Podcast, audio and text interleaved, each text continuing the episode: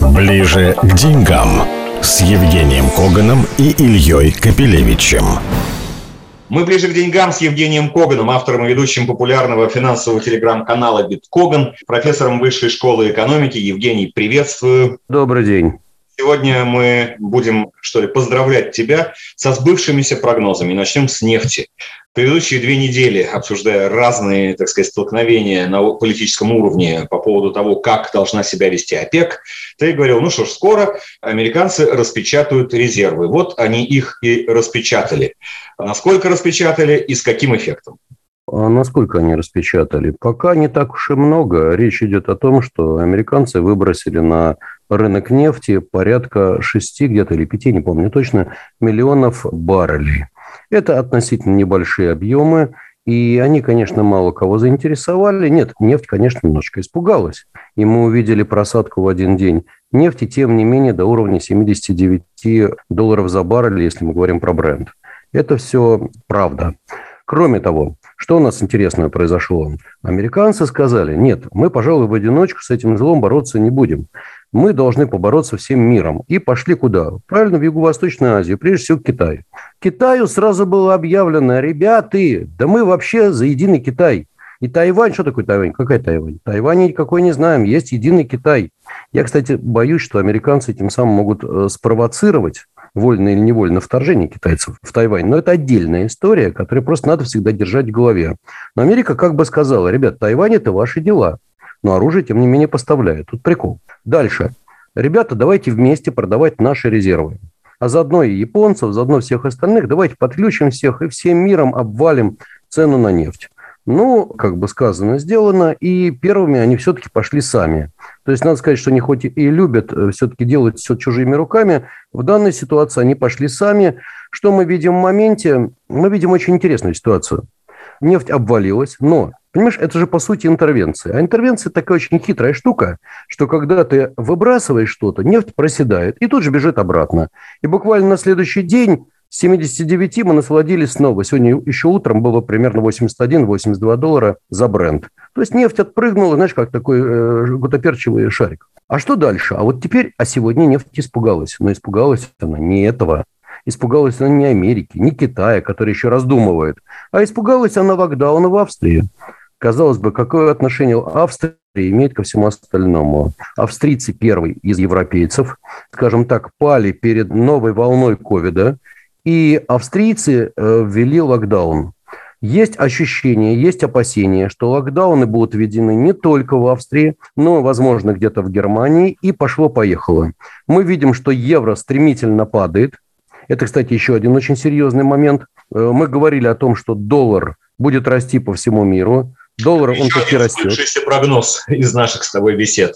Да, да, да, да, да. И, кстати, вот в моменте Э, уже нефть пробивает 79-ю фигуру вниз. Мы уже, я уже сейчас вижу на бедах цифры 78, э, там, и 9 и так далее. Да, то есть нефть испугалась фундаменталки, нефть испугалась локдаунов, а не заявлений грозных Америки. Вот такая вот интересная загогулина по нефти как себя на этом фоне будет вести рубль.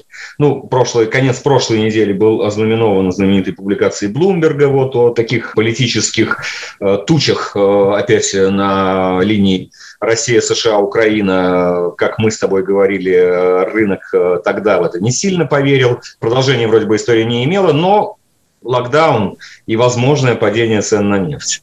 Рубль э, ведет себя на этом фоне предсказуемо. Естественно, что он проседает проседает, ну, я бы не сказал, что очень агрессивно. Ну да, но 73,5 имеем в моменте, 73,40.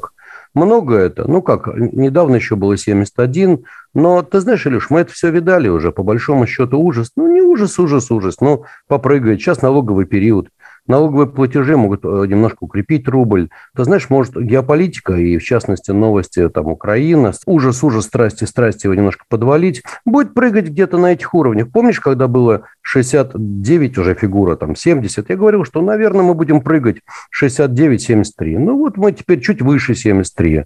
Потом, ну, может, даже будет 74, там, не знаю. Потом вернемся опять. Рубль крепкий, потому что, знаешь, по большому счету для нашего бюджета, что 83 что 79, что даже 77, это приблизительно одного поля ягоды все. Что, что даже 44, потому что... Не, ну нет, ну нет.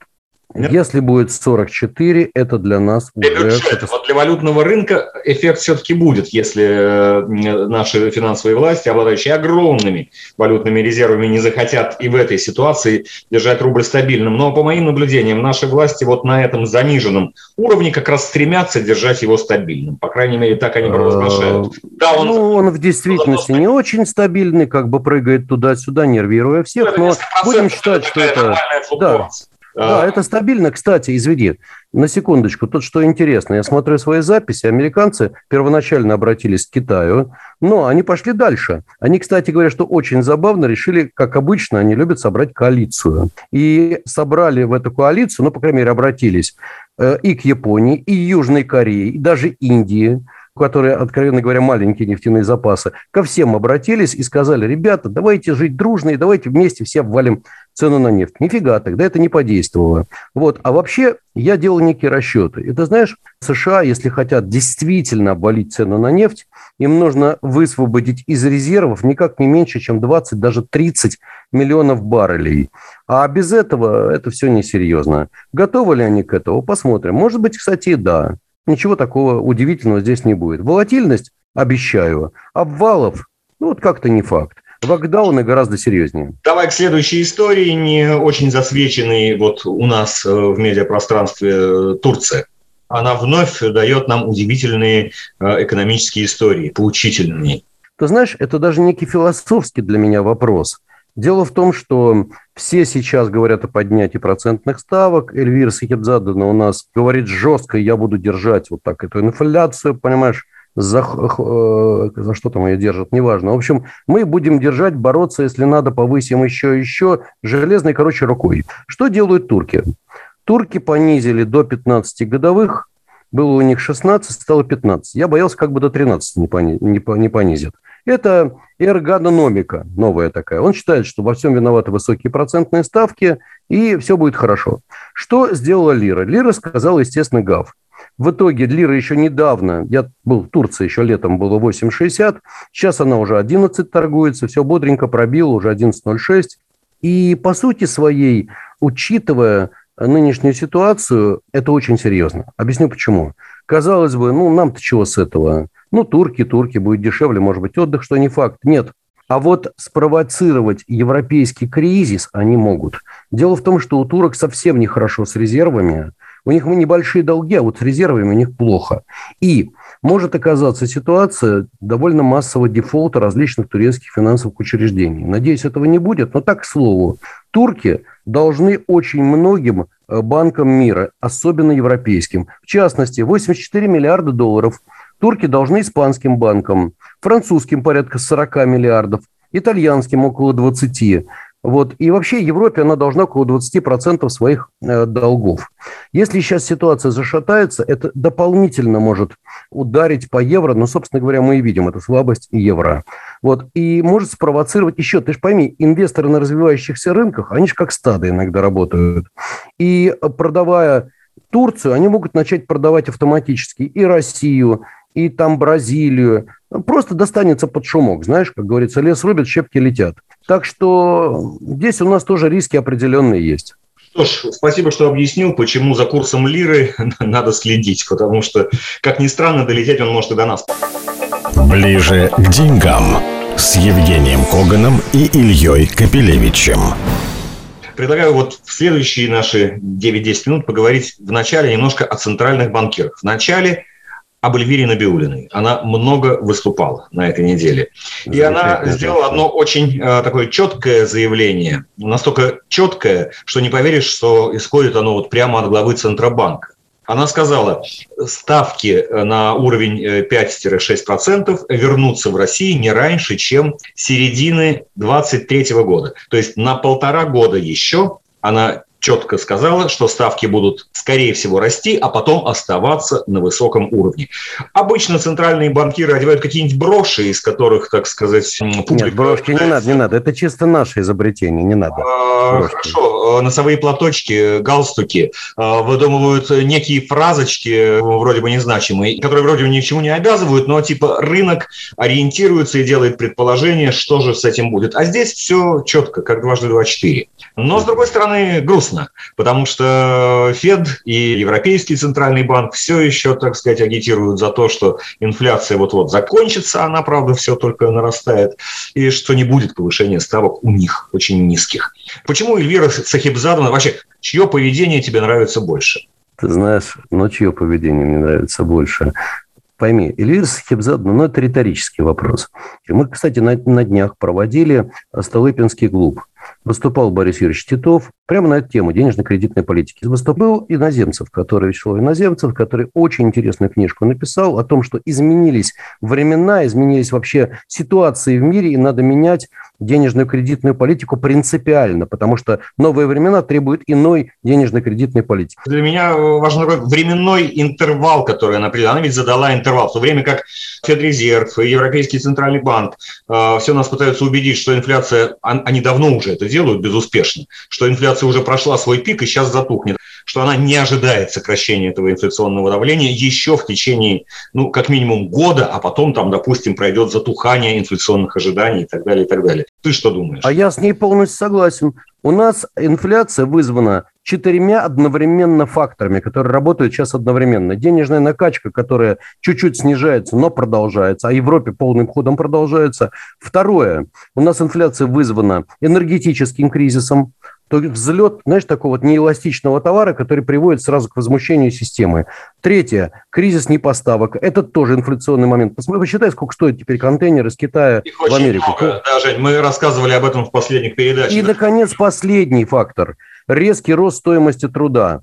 Труд сейчас начинает стоить все больше и больше. Работники требуют повышения зарплаты по всему миру. Илюш, мы очень скоро, еще даже до конца года и в следующем году обязательно увидим огромное количество забастовок. Народ будет требовать роста заработной платы. Это будет новый фактор инфляции. Вот можете записать, что я сейчас говорю. Это будет. Вот это запишем. Ну и еще о центральных банкирах. Э, буквально вот в эти дни э, Америка и не только она ждет э, представления со стороны президента Байдена, кого же он внесет. Пришел срок перевносить кандидата на пост главы Феда. Это исторически, я знаю, такие очень интересные моменты, когда независимый Фед является по-настоящему зависимым. Именно в этот момент администрация договаривается либо с действующим главой, либо, если договориться не может, то предлагает другого, того, который будет осуществлять выгодную администрации денежно-кредитную политику. Вот как ты думаешь, что сейчас администрации Байдена нужно от Феда? Ну, администрации Байдена от Феда нужна первая предсказуемость, спокойствие. Этим отличается, кстати, Пауэлл, здесь все нормально. Во-вторых, как можно дольше продолжать накачивать экономику деньгами, меньше обращать внимание на инфляцию, а больше на доходы населения и экономический рост. Вот это нужно. Что касается кандидатов, тут все очень-очень интересно. Тут есть Пауэлл, который, в общем-то, назначен был республиканцами, и это минус. Плюс скандалы, которые были репутационные, это минусы. Плюсы его понятность, понимание рынками, что если останется Паул, что, наверное, это, в общем-то, для рынков ну, некий положительный, что ли, знак стабильности. Это хорошо. Предлагают... Пауэлла, потому что администрация учитывает изменения Уолл-стрит. Они боятся, если они там разворошат слишком сильно, то породят панику. Там, так сказать, в действительности. Популярная в Америке, и Уолл-стрит это тоже определенный центр влияния. Да, да, но Смотри, в действительности позиция Брейнард сильно-то они не отличаются. Она тоже за мягкую денежно-кредитную политику раз. То есть для рынков это нормально, для Уолл-стрит. Она за усиление регуляции банков и вообще финансовой системы – это минус. И так все зарегулированы до крайности, дышать уже скоро будет невозможно. Вот. А так, в принципе, она за борьбу с цифровыми деньгами, так что, тем, э, ну, по крайней мере, за ограничение жестких цифровых денег – так что она постоянно говорит о рисках, и сторонникам криптовалют не следует э, радоваться, если уйти. Вот, поэтому тут как бы, знаешь, вот тут разные факторы. Но Я скажу таким образом. Я думаю все-таки, что шансов чуть-чуть побольше у Пауэлла. Есть еще одна, кстати, традиция. Большинство глав ФРС всегда оставались на второй срок. Были второгодниками. Но тут есть одна тоже небольшая проблемка. Сейчас накапливаются проблемы. Извини, проблемки, проблемы. Накапливаются проблемы в экономике. И вот, знаешь, тут очень интересный соблазн. Помнишь, как там «Во всем виноват Чубайс»? Вот очень удобно выступить и сказать, ребята, а, собственно говоря, во всем виноват Пауло, сделать из него рыжего и передать бразды правления Бринард. Все бы хорошо, если бы только не одно «но». Это может вызвать потрясение на биржах, и биржи этого Байдена не простят. Дедушка мудрый и осторожный. Поэтому я склоняюсь к тому все-таки, что он оставит Паула, но еще раз говорю, 50-50. Вот честно, Хорошо. то ли встретит динозавра, то ли не встретит. Жень, и совсем коротко, такие самые популярные истории этой недели. Это Илон Маск, Тесла, падение, продажа акций, а заодно и падение акций э, его, так сказать, предполагаемого главного конкурента Ревиан. Буквально за минутку твои эмоции, мысли, выводы. Ну, первое, начну с, последнего, Ревиан. Дело в том, что Ревиан не мог не упасть, это безумие было. Компания стоила э, там, 120 или 130 уже миллиардов долларов – торговалась по 160, по-моему, даже 170 э, долларов за акцию. Вот, она немножко подвалилась, там э, на вчерашних торгах, по-моему, было 120, что ли, 115, не помню точно, не принципиально. Но она по-прежнему стоит свои 100 миллиардов, ты понимаешь? То есть безумие это не прошло.